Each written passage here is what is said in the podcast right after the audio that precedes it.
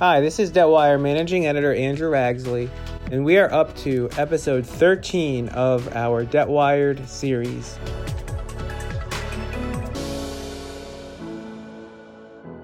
This episode features Deputy Editor Reshmi Basu speaking with Rick Kazole and Chuck Moore of Alvarez & Marsal.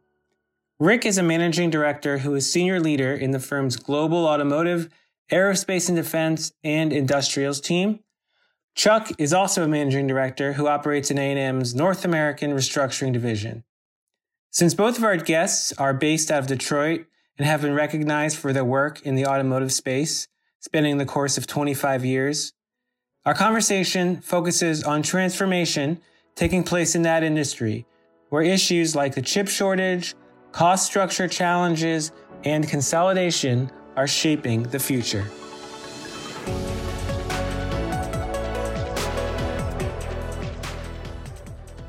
Chuck and Rick, thank you for being here today. Thanks, Reshmi. Thank you. Can you give us an overview of the auto industry and what challenges does the industry face? You bet. So, um, you know, to the question, you know, an overview of the industry and what challenges it faces. I mean, it's a large global industry, as you know, many of you know.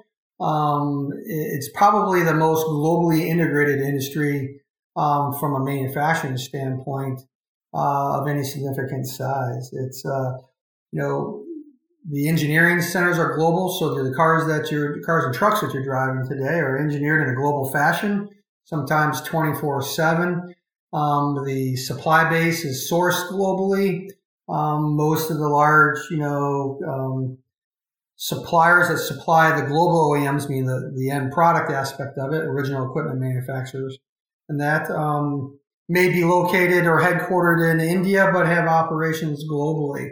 So it's a large, very integrated supply chain. But most of the items that you have uh, that you drive and that are typically produced uh, in region. I mean, there are uh, imports and exports, not like it used to be. Um, and uh, as you see in the news, when you have shortages, um, things start to hiccup around the world. Uh, any thoughts there, Chuck, before I go into issues? No, I, I, I, would agree, Rick. Just in terms of the magnitude of the industry, I think some people may not realize we're dealing with a multi trillion dollar industry globally. And it does tend to impact pretty much every aspect of manufacturing and, and supply chains globally. So it's uh, just a massive industry. Yeah, so I mean, the primary issues that it's facing right now is, as you see, this large pivot from internal combustion to electric vehicles. The push for that, you know, that's disrupting the, both the OEMs themselves and, and the supply chain. Uh, pile on top of that, you know, increases in raw material prices and obviously COVID. Uh, it's challenging times. I think people are still trying to figure out exactly where the industry is heading. We hear a lot about the migration to electric as well as autonomous and shared vehicles. And you can get the sense that these things are upon us right now, but then you hear about some of the timing associated with these things, and people are talking 2030, 2040. So they think that really it's not going to be for a while. But in this industry, we are seeing dramatic changes right now that are setting the stage for the eventual full or nearly full adoption of these technologies. So all of the activities that are occurring right now, the strategic moves that are taking place at both the OEM as well as the supplier level are mammoth and they are big bets that companies are having to make right now to position themselves for these technologies that are in some ways as in electric vehicles really accelerating uh, but with some of the other ones may take a little bit longer to fully adopt. Fully concur. It's um, unprecedented and that's called the ambiguity that management faces and uh, which direction to take, how fast, and how much. There doesn't seem to be a lot of distrust in the space. Why is that? And do you expect this to change? You know, Reshmi, I think when people talk about distress, most often they're thinking about financial distress. And you're right. At this point, there's really not a whole lot of distress in the industry when you think about it from liquidity and debt defaults. However, there's a tremendous amount of operational distress right now. One of the primary items causing operational distress that you read about pretty much every day relates to the shortage of chips, uh, microprocessors, which have become so pervasive throughout the vehicle. But there are a number of other operational items that don't get as much publicity that suppliers in particular are having to deal with on a daily basis. One of those relates to the input costs and the raw materials that are used to produce component parts that will then go into a vehicle. Not only have we seen significant price increases in a number of the materials that are used more and more in, in vehicles, such as with resins that go into plastic component parts, but also some of the, uh, at one point you would refer, refer to them as rare commodities, but are more and more important, especially as you look at the progression of electric uh, uh electric vehicles those the availability of those materials is challenged. Then on top of that, you have all of the supply chain disruptions that have occurred that have limited the flow of materials, especially within different world areas. So you have suppliers and OEMs that are not able to get the materials when they need them, where they need them. And then lastly, there have still been challenges on the labor front related to the pandemic.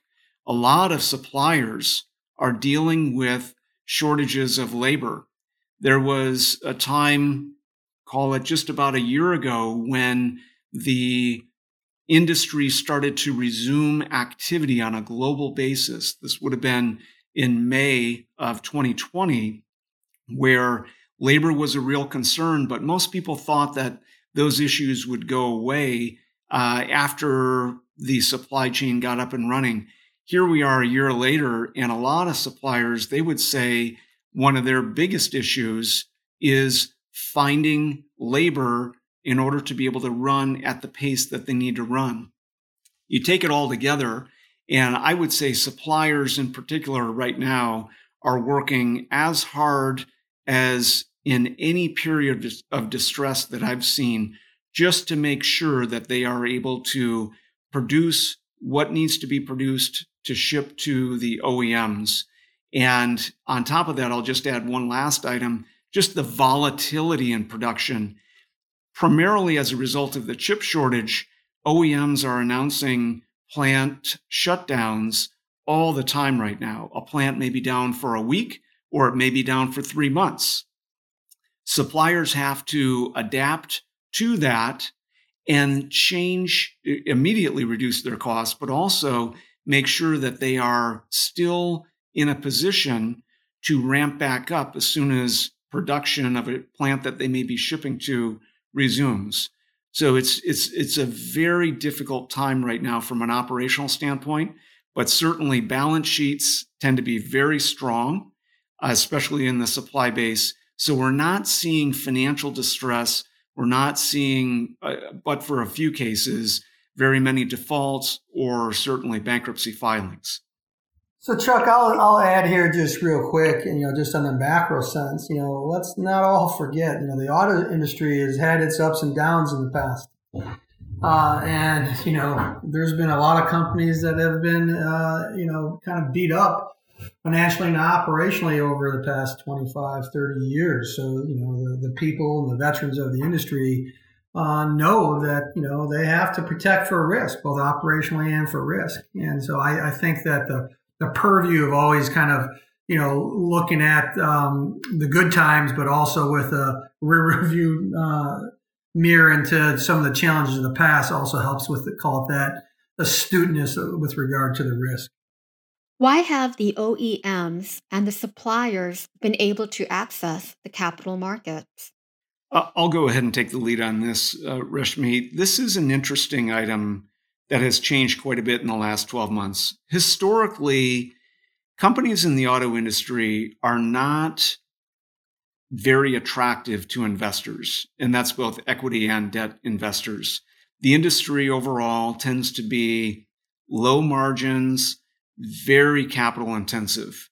And that just, and, and because of the volatility that Rick has mentioned that has occurred over the last 25 to 30 years in particular, but going back decades, investors have been burned a number of times in the industry. And so valuations tend to be low. And the, the companies that operate in the industry historically have not been able to access the capital markets as other high growth companies may be able to. In the last 12 months, however, we've seen quite a change. Companies that went into the pandemic very concerned about preserving liquidity all of a sudden be they were able to access the capital markets and really gain access to amounts of capital that they would not have expected. And what we've seen as part of that, one, I think just the overall open, openness of the capital markets has had an impact on that. But also, you have seen some companies whose valuations have taken off. And so in 2020, certainly everyone is aware of what happened with Tesla's stock price at some points up 700%. But then we had a whole bunch of SPACs that specifically were focused on auto tech with tremendous valuations. And as people took a further look, as investors took a further look at the industry, it started to realize that some of the legacy OEMs and suppliers not only were making tremendous advances with their own technology, but they were going to be critical players. They are going to be critical players with all of the new technological revolutions going on. And so we've seen now at the OEM level, as an example, GM stock has really taken off because it has done such a great job of conveying a very cohesive strategy as it relates to electrification of the powertrain. Some of the large tier one suppliers also have had significant run ups in their stock because it's becoming more clear their place in this future auto segment. So that has certainly been a, a, a benefit to the industry. I do believe, however, going forward, it will still be a challenge for both OEMs and suppliers to be able to raise the capital that they need to be able to deal with the issues that they're dealing with right now from an operational standpoint, but also to reinvest in the strategic initiatives that they have to fund in order to make sure that they are a player in this current technological revolution. More recently, one of the large car makers slashed its planned production this year due to the semiconductor shortage. What does the chip crisis mean for auto production and profitability? Well, uh, I'll take this one. You know, Chuck, you know, Ford recently announced the chip shortage may impact 2021 profits by as much as, you know, two and a half billion, right? And, uh, you know, that's just one OEM uh, globally, not the, not the least of which, you know, um, or to mention, you know, the rest of the supply base. So, I mean, it, it's gonna it's gonna have a negative impact uh, on it. You know, the OEMs, you know, do have a little bit of flexibility to shift production, or you know, uh, or make choices. You know, that production um, to, to, higher margin vehicles uh, and the like. But as you cascade down into the supply base, um, that flexibility tends to diminish. So, um, you know, it's obviously a large impact at the high at the higher level at the OEM level, but it's going to cascade down to tier one, tier two, uh, and even tier three, um, you know, supplier level uh, with it.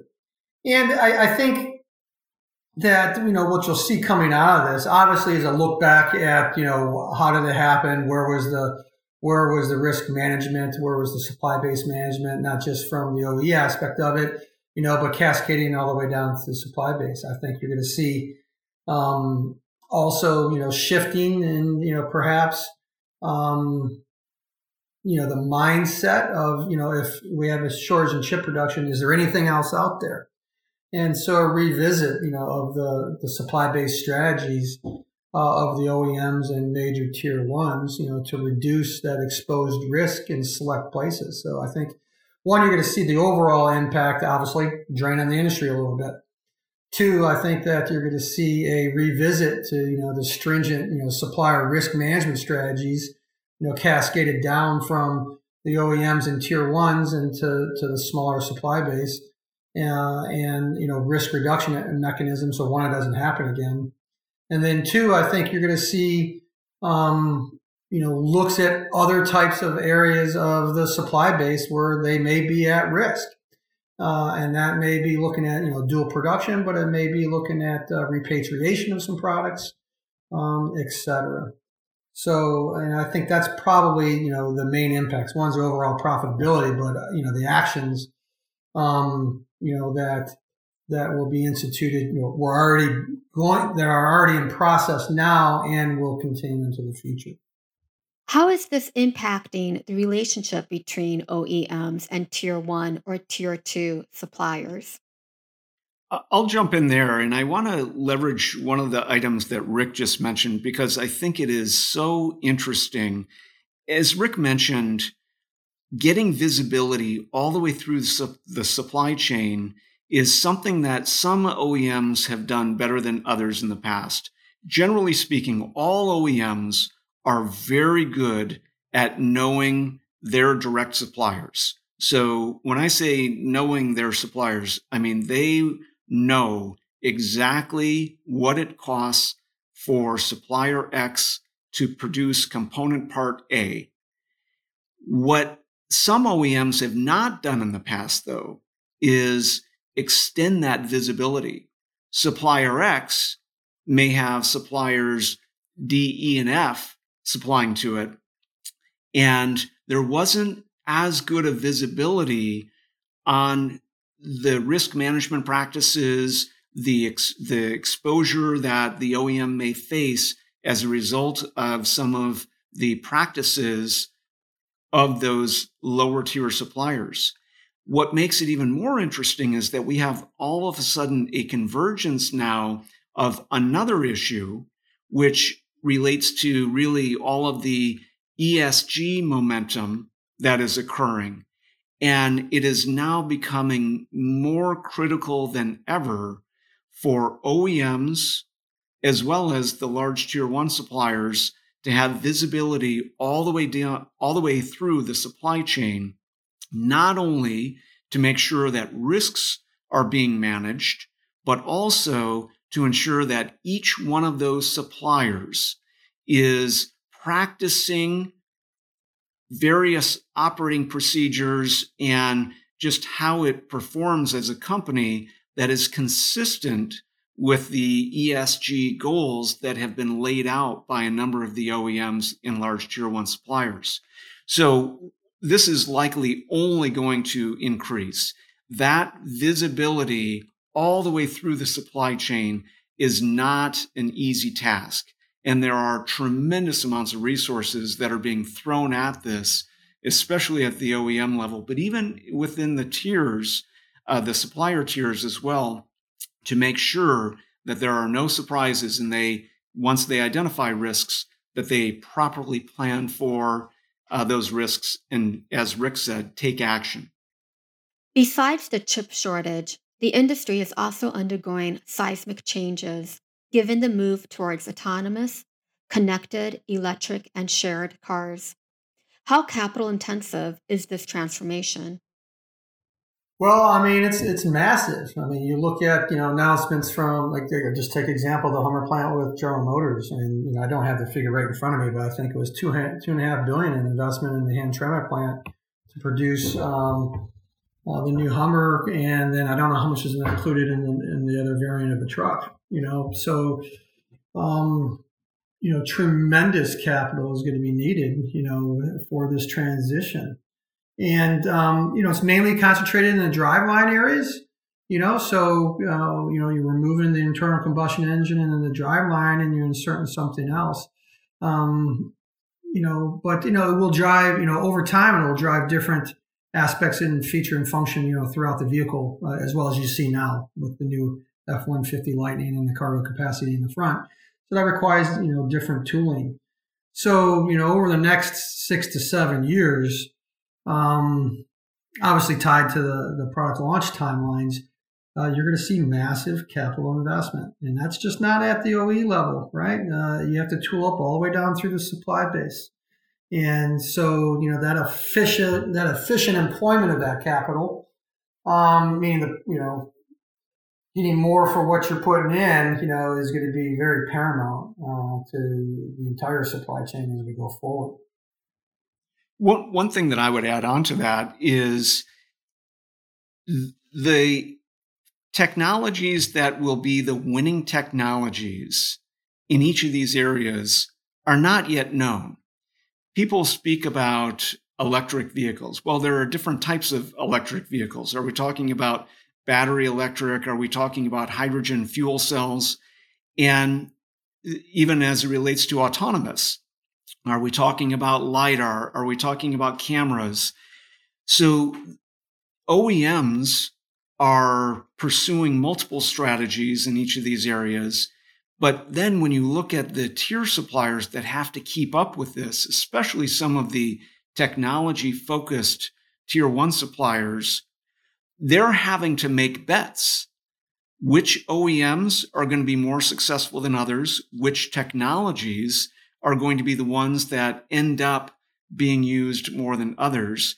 There's just not enough capital to invest in all of these areas. And so companies have to make bets, and those bets may be the determining factor of whether a company ends up surviving and being a major player or eventually has to be wound down or sold because it has legacy technologies that are not being used. And Chuck, I want to add on to that. I mean, you have the you know the pinch point of where, um, let's say, you know, a major tier one and in uh, you know engine or drive line where you're still trying to produce the current product you know out for a number of years but you're trying to invest in the new technologies as well so you know it's a double whammy in the sense that isn't just a bet you're also you know trying to to maintain and launch against a current platform you know yep absolutely what does this mean for the cost structure well i'll, I'll just jump in on that it's very interesting how the costs to assemble a vehicle are changing. Electric vehicles, as an example, have only about 10% of the parts of an internal combustion engine. So that makes the vehicle simpler and there's less cost just from the standpoint of fewer component parts. However, there's significantly more technology and those component parts are more expensive in an electric vehicle than internal combustion. The cost per kilowatt hour continues to come down and is getting very close to the point where there's not a difference between an internal combustion engine and an electric vehicle. So, with that said, though, we know that prices for vehicles are set by the market. And while some consumers may be willing to pay a little bit more for an electric vehicle, the OEMs know that they have to be able to produce vehicles that people want to buy at costs where they can make a profit. And that's where there's been a big change in the last couple of years. As those costs have come down, you're now starting to see profit margins on electric vehicles. But also, the other costs are changing. There's less and less labor, direct labor involved, but a lot more, as an example, coders that are uh, existing at the OEMs. Ford just announced at its investor day that it will be sending a uh, tremendous number of vehicles, about a million vehicles on the road right now with over the air updates. That's something that OEMs have to invest in heavily because they know that that is the direction of where things are going. So the, the costs are really changing quite a bit. There's pressure on making sure that they can do this profitably, but they're having to figure out how to incorporate a lot of new costs that weren't there just even three to five years ago. And you know, Chuck, I'll I'll just add, you know, uh, you know, to that. I mean, in general, you know, an, an OE, you know, runs in the you know low single digits, mid single digits as the cost for the cost structure on direct labor. And so, you know, it's not a massive, you know, drop uh, in the overall cost structure when you're removing, um, you know, that part of the direct labor, but you're adding on this other kind of called technology labor uh, with it. It's significant. Now you have to cascade that again back down to the supply chain.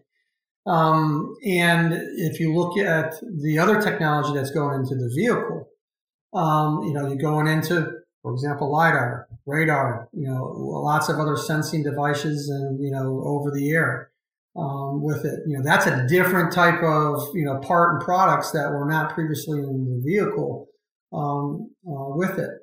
But we also have to talk about technology, you know, in the uh, in the manufacturing assembly parts uh, of the supply chain. You know, with the the onset and the reduction of lots of sensing technology, you know, automation and inspection continuing to increase. So, you know, the that that movement of the cost structure uh, is coming from one area and going into another. Uh, the whole point there. What kind of changes do auto suppliers have to make? Do they have to transform the factories? Um, certainly, if uh, they're they're what they provide to the OEs is changing. You know, uh, I mean, I mean, there's lots of evolution of vehicles. You know, over time. If you look back, if you look at the content uh, in a seat, the engineered content, I'm saying, within a seat with occupant sense, it's no longer just a, a padding with leather and a frame, right? You have a seat track that moves, you know, every every which way. You've got heating and cooling technology. You got sensing technology. You got massaging chairs, airbags, you know, etc.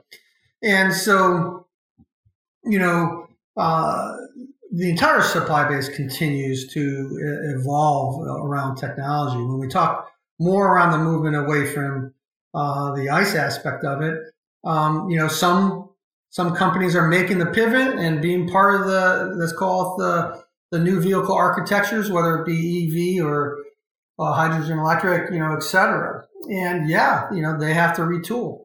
And it goes back to the question we had earlier. You know, is it costly? Absolutely, it's costly, and it and it takes capital. Um, so you know, it's transformative um, all the way down through the supply chain. I, think that in the end, this is really where the rubber hits the road, no pun intended, in this industry at the supplier level. There will always be suppliers that just produce component parts and ship them. But especially at the tier one level, there's a significant push right now to figure out what the place is for these companies and what they need to do to get there. Almost without exception, most of the large tier one suppliers have come out, they've had to come out to explain to the street what they are doing to participate in this evolution that's going on, really more of a revolution that's going on in the, auto industry. And it's going to take significant actions. There's going to be a tremendous amount of M&A activity. There are, there already has been, especially around technology, but I think you're going to see a lot of suppliers getting out of different component part segments even though they can be profitable for some period of time, it's just not going to be strategic. They're going to need to concentrate their resources on areas where they can win long term. So this is where Rick and I are spending a lot of our time right now with suppliers. And I think that this is really the name of the game for suppliers for at least the next five years, but potentially the next 10 years. Will the industry be able to generate cash, or is this a cash burn story as companies need to make sizable investments? I think maybe just building off of what I just indicated, there's going to be a lot of M&A activity here, and that may even be at the OEM level. OEMs have realized that they don't have the resources that they need to compete for in this long-term mobility as a service play. You have technology companies that have tremendous balance sheets that have come into the place. We know about Google with Waymo that's existed for well over a decade now. Apple continues to be a player here beyond just some of the technology that it's done with CarPlay. There are rumors that Apple is looking at partnering with someone as it relates to the assembly of the vehicles. As this industry, the, as the disruption continues to become more clear and it attracts non-traditional players like Amazon investing in Rivian with the delivery vehicles. Um, who knows what might happen with Uber or Lyft and how that plays into a, a, a bigger play here. There's no question that companies will have to figure out what their place is and who their target customers are going to be. So we're going to see companies shedding business units, shedding plants in order to free up capital in order to invest where they need to. In some ways, that will also be challenging because as companies change their business models, especially at the supplier level, it's likely that their manufacturing footprint and their engineering technical uh, centers of excellence may change and how they either shut down plants, how they move plants will be a very significant challenge that they will have to deal with through these changes. Some areas of the world that's easier to do than others, but these are challenges that are impacting suppliers and are upon them right now. So, for the industry to survive, will there be consolidation or asset divestitures? I would say the industry is really poised to thrive. I don't think it's a matter of the industry itself, a question of survival, but it is a significant question for a lot of companies. When you look at even the conservative estimates indicate that 25% of the vehicles sold in the US will be electric vehicles by 2030. And some estimates have it at a much higher amount. For companies that generate a significant amount of their revenue from internal combustion engine sales, that means that 25% or more of their revenue base will go away. So you do have suppliers that are going to be fighting for survival. And along the way, there are going to be, I think, some big transactions which will involve consolidation in certain segments. But also, I think that you'll see more financial players, uh, in particular equity funds, financial sponsors coming in to consolidate some of the older technologies that are not going away completely. And that I think people will be able to have business models that allow them to be profitable for quite some time. I mean, realistically, you could run sales of certain internal combustion engine parts for the next 30 to 40 years. You just have to sit, set yourself up so that you can ride that wave down effectively. So there will be consolidation. There will be a lot of M&A activity. And I think that there are going to be uh, parties rushing in that are not in the industry right now because they'll see that they can pick up some remnants and still have a good business model from those. Do you expect to see repatriation in the industry?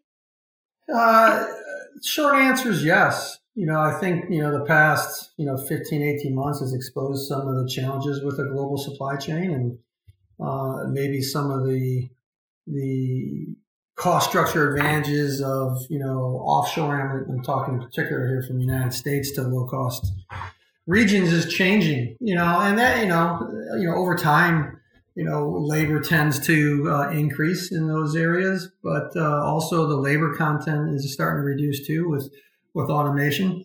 So when you take that and combine it with uh, you know potential increases in transportation costs, I think you you'll see select repatriation. You know, I mean, you, you have to combine that with the investment in the the future um, uh, in the future technology requirements and development. But I think you'll see it in you know in select areas uh, certainly, and I I think you're hearing about some of it already. Now, from an OE standpoint, likely not. I think you're still getting with the the push to you know, local and regional assembly. I think that'll stay, but I think um, from supply, uh, you'll see some in select areas. Where are valuations going? How are investors sizing up the space? As I indicated earlier, it's been very interesting to see after the 2020 run up in Tesla, as well as the numerous auto tech related SPACs and some of the success that they've had. We've now seen in late 2020 into 2021 some of the legacy OEMs and suppliers really having nice runs with the with their stock price and obviously then valuation of the company. Even with that, however, this industry tends to be valued at the low end. And so you have companies like GM that's valued at, you know, a six times type of multiple where if you end up seeing the technology come through and where things are expected to go, which is the content, the data that these companies will get access to from all of the users of vehicles and other forms of mobility, I think that the valuations could really skyrocket.